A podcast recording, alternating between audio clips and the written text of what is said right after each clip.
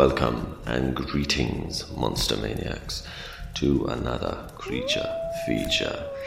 And this time around on Monsters of Rock the Lordi story, I, Matthew Kessie, will guide you through Seward's Hall.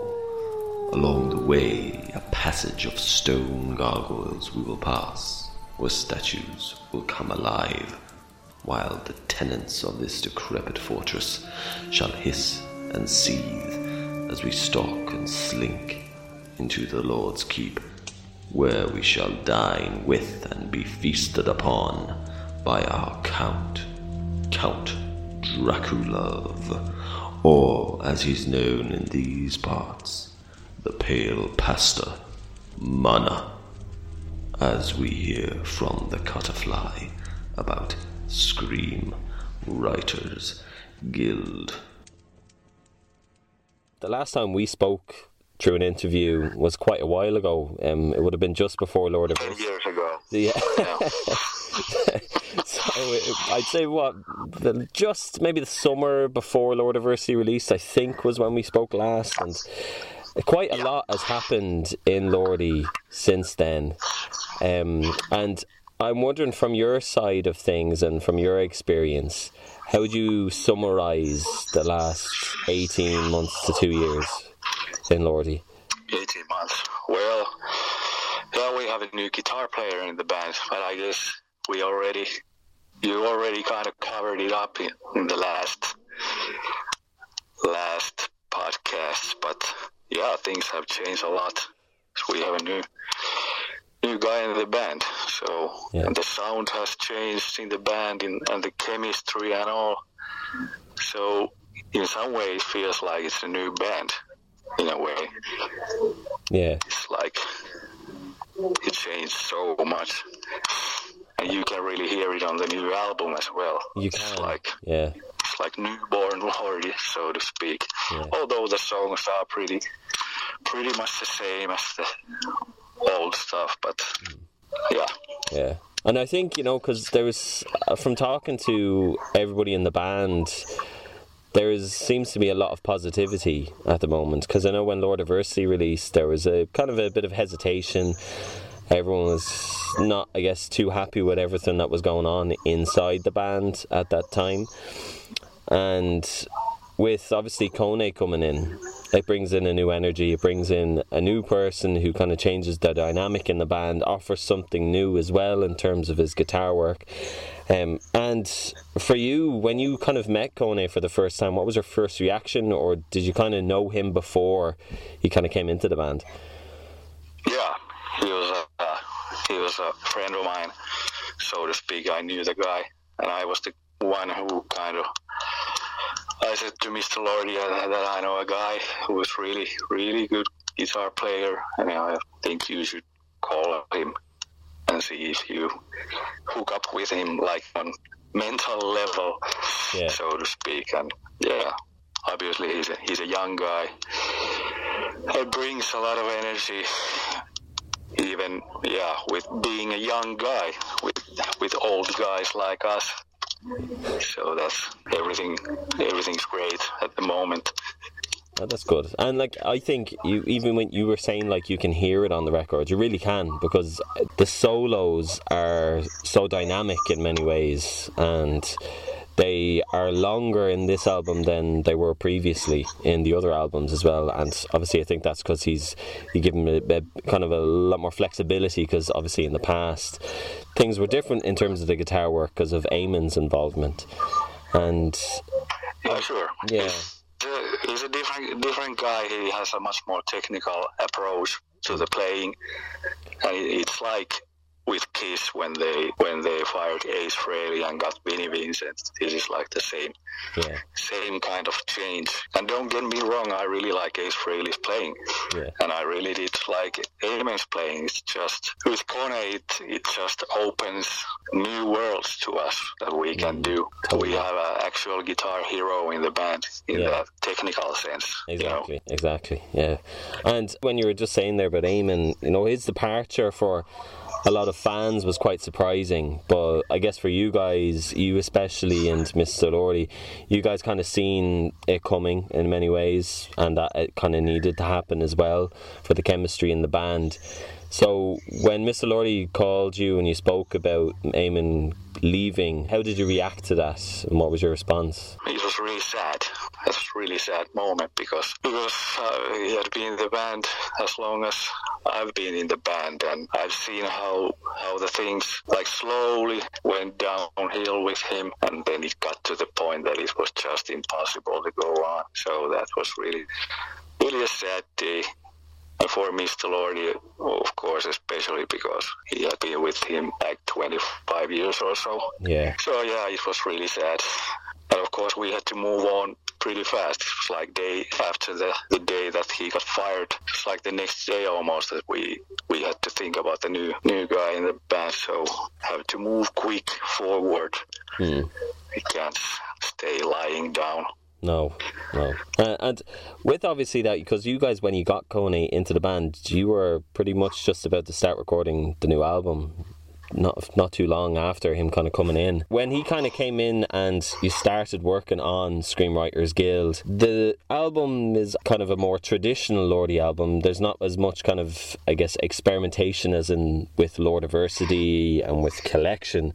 So, did this album offer for you as both a producer and also as a drummer?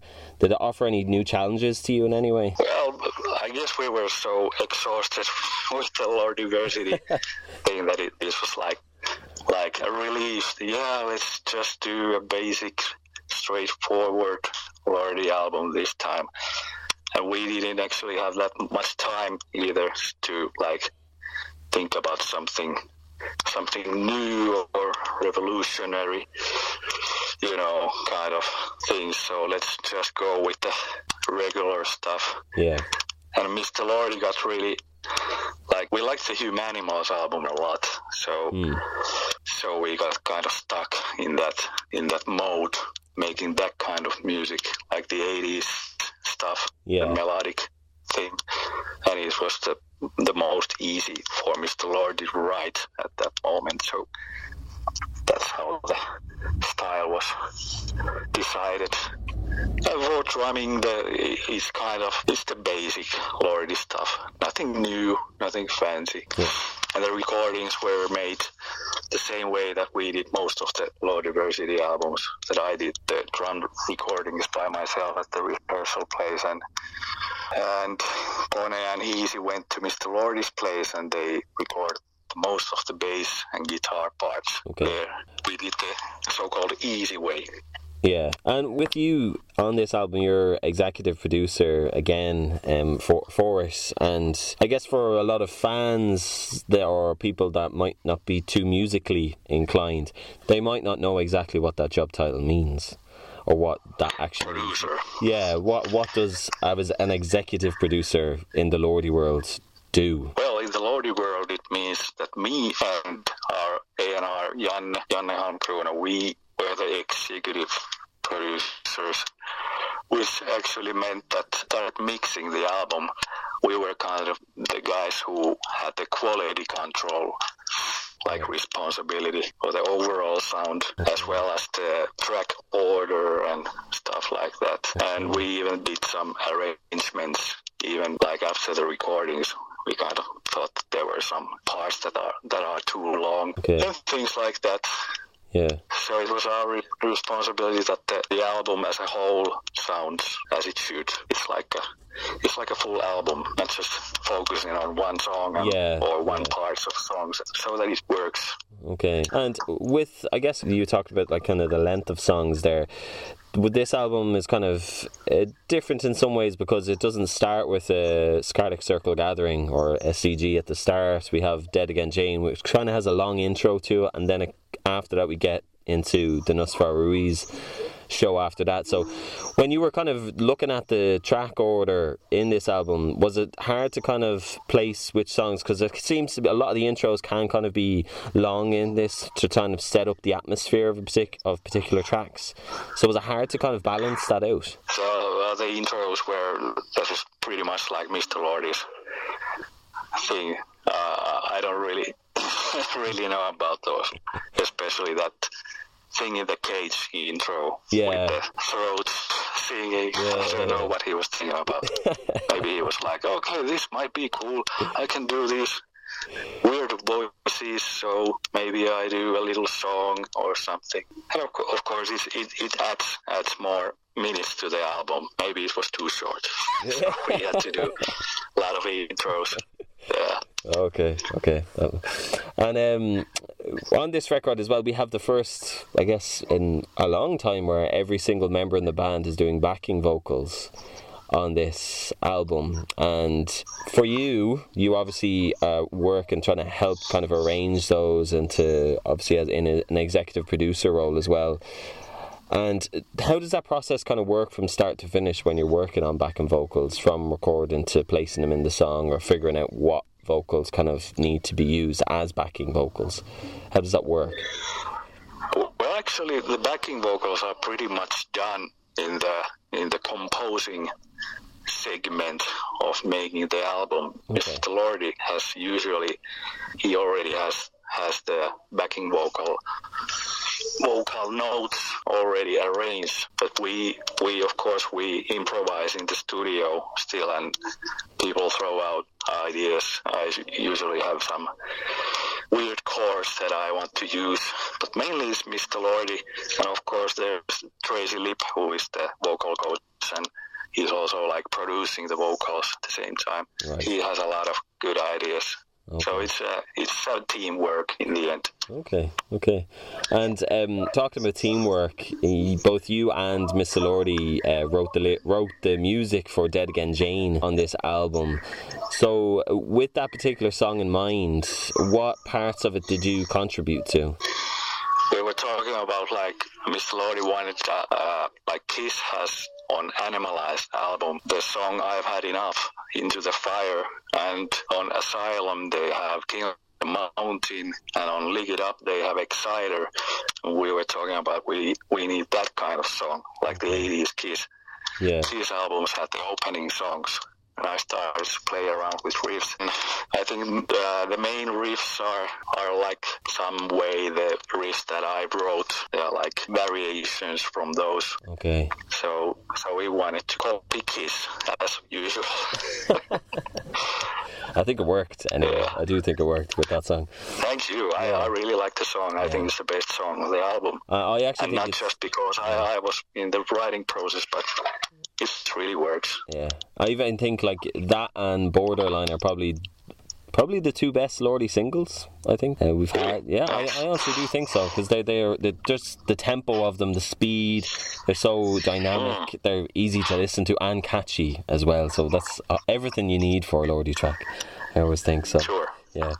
Um, and obviously, with this record for you, there's a large variety of tempos and rhythms in this record. Probably the most varied traditional Lordi sounding album, I guess, kind of ignoring Killection and Lordiversity, obviously. But uh, on this album, we have kind of more technical drumming on songs like Inhumanoid, and then the drum intro to Lycantropical Island as well, and Dead Again Jane too. But then we have songs kind of with a slower tempo like uh, the bride thing in the cage the scare, uh, scarecrow so it's quite varied for drumming um, and so what i kind of like to know from your side of things is how do you kind of approach recording the slower songs for a Lordi album do you enjoy them as much as the the faster more technical ones it's always about the mood of the song. If there's, if the mood is like subtle and slow, you can't really, you can't really play that much in the song. Okay It's like you have to give the space, space usually to Mr. Lordi's singing or guitar solos or whatever. I think the drummer's job is just to sit in the back and just keep the tempo kind of playing. Yeah. But of course, when we go to the much more metal, like faster music, then there's kind of has to have some sort of drum brilliance, so to say, Yeah. like different technical feels and stuff like, like that. So mm. it, it depends on the mood. Okay, and and do you enjoy it as much, or do you prefer when there's a little bit more flexibility for you? It's all about the music. All, it's all about the song. you shouldn't have to focus on your own instrument too much. You have to kind of think about what the song itself needs Yeah. And play like that. It's not about my instrument or my drum fills or my kick drums. It's about the, the song as a whole. You Yeah. know. And look at the larger picture of things. Mm. Yeah. Um, and with your costume this time around, it's a little bit it veered on kind of Dracula, vampire look, and everything like that. But um, obviously, all the costumes are based on traditional characters from horror movies in many ways. And I know you don't really like horror movies that much, um, but do you have any kind of old school uh, scary? Like, do you have any favorite old school scary movies, or is there any kind of classical horror character that you like? At this time, it was like obvious choice that I would be the Dracula kind of character because it's closest to the to the priest kind of Yeah. guy Mm. that Mana really is. And somebody said that Mana looks like he, he has won the lottery now. and that's like, uh, that's really well said. if you look at the costume, Yeah. yeah. he got like one million euros. So he's going to buy some fancy clothes. so, there you go. Yeah. There we have it. and um, obviously with your costume that you're talking about there um, the design is uh, different from previous ones but it's the first time you've had kind of shoulder pads um, or kind of a shoulder design obviously with the ravens heads this time around but is that kind of tricky for you then but when you're playing drums you don't want anything kind of interfering with your movements so was that kind of a tricky thing to kind of work around that you could have it, but it wasn't going to interfere interfere with your live performance? Well, at, at first we had an idea, or at least I had an idea that we we would have I would have feathers on my shoulders, Oh, like okay. Paul Stanley did back in the seventies. That was like that would have been too too difficult, especially in the tours when Mm. the costumes get shitty and things will fall apart and. So I think Mr. Lordi was the guy who got the Raven idea to the shoulders, and they're really light and easy. They're not on, in the way Yeah, at all, so it works. it does work. And It it kind of adds more, more like it looks like I have shoulders, which is good. I look bigger, Yes, yeah. I think actually a not, lot. Of, not just a, a lottery winner, but yeah, bigger lot- lottery winner. Yeah. and obviously as you're speaking, you're at the rehearsal off now. You're kind of getting ready for the Sabaton tour starting next week.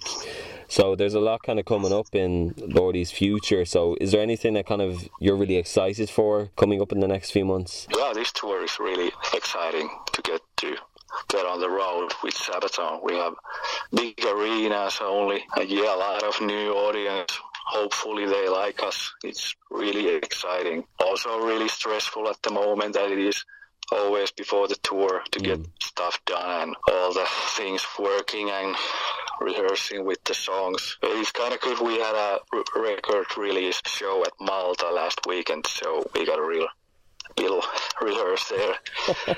so so let's hope things work out. Yeah. But yeah, it's happy, happy, happy times. Exactly, yeah. A lot, lots to look forward to. And kind of just before we kind of finish up, I sent out uh, kind of a question for fans to kind of ask to send in their questions for you. So I've got a few of them to kind of go through. I want to go to three or four, but the first one, just like the last time we did this, is actually from Hiisi. So and and you might you might know what he wants to say. Of He wants, he wants to say hello again. How about now? Should we go and practice? Hello, easy. I'm waiting for you as always. You're always late, so be on time. Thank you. and um, uh, Rissan Topi wants to know what is the hardest Lordi song to play live? Hardest Lordi song. Well, I think at the moment it's Abracadabra. Oh, nice. It's okay. uh, it's a sweaty, sweaty fucking job with the double kick. Shit. Yeah. So I hope I will never have to play that one again. Um, the next one comes from Mark Virus one two three, and they want to know how did you master the double bass technique, and what's the best thing to train to keep your condition? You just have to practice and practice. There's no other way. You just start slow and then then like speed up. That's the only only thing, and I haven't really mastered it yet myself either. So it's a lifelong process. Yeah. Sev Seth wants to know uh, why did you choose Evans Onyx as your new drum skins? Evans drum skins? No, I don't. Oh. I don't use them. Okay. I use Remo Remo pinstripes. Right. And Control Sound X on the snare. Okay. That's my okay. choice of weapon. Perfect. And Jerry Numi wants to know what is your go-to snare drum? Go-to snare drum. Uh, let me check what I use now. Just one moment. I have a Tama snare. It's a metal, some sort of alloy thing. Can't remember the model, but I can check it out because it's right here. Tama Starphonic. I fucking love it. It's six inch deep, 14 inch wide. Okay. It's great. Well, beasts and beastettes, that was Mana. And I'm sure his presence and insight brought you much pain and discomfort. For now, I will bid you adieu, and next week I will bring you on another journey in the darkened kingdom that can be found in Screem Writers Guild. But until then, Hevasti Kusipat.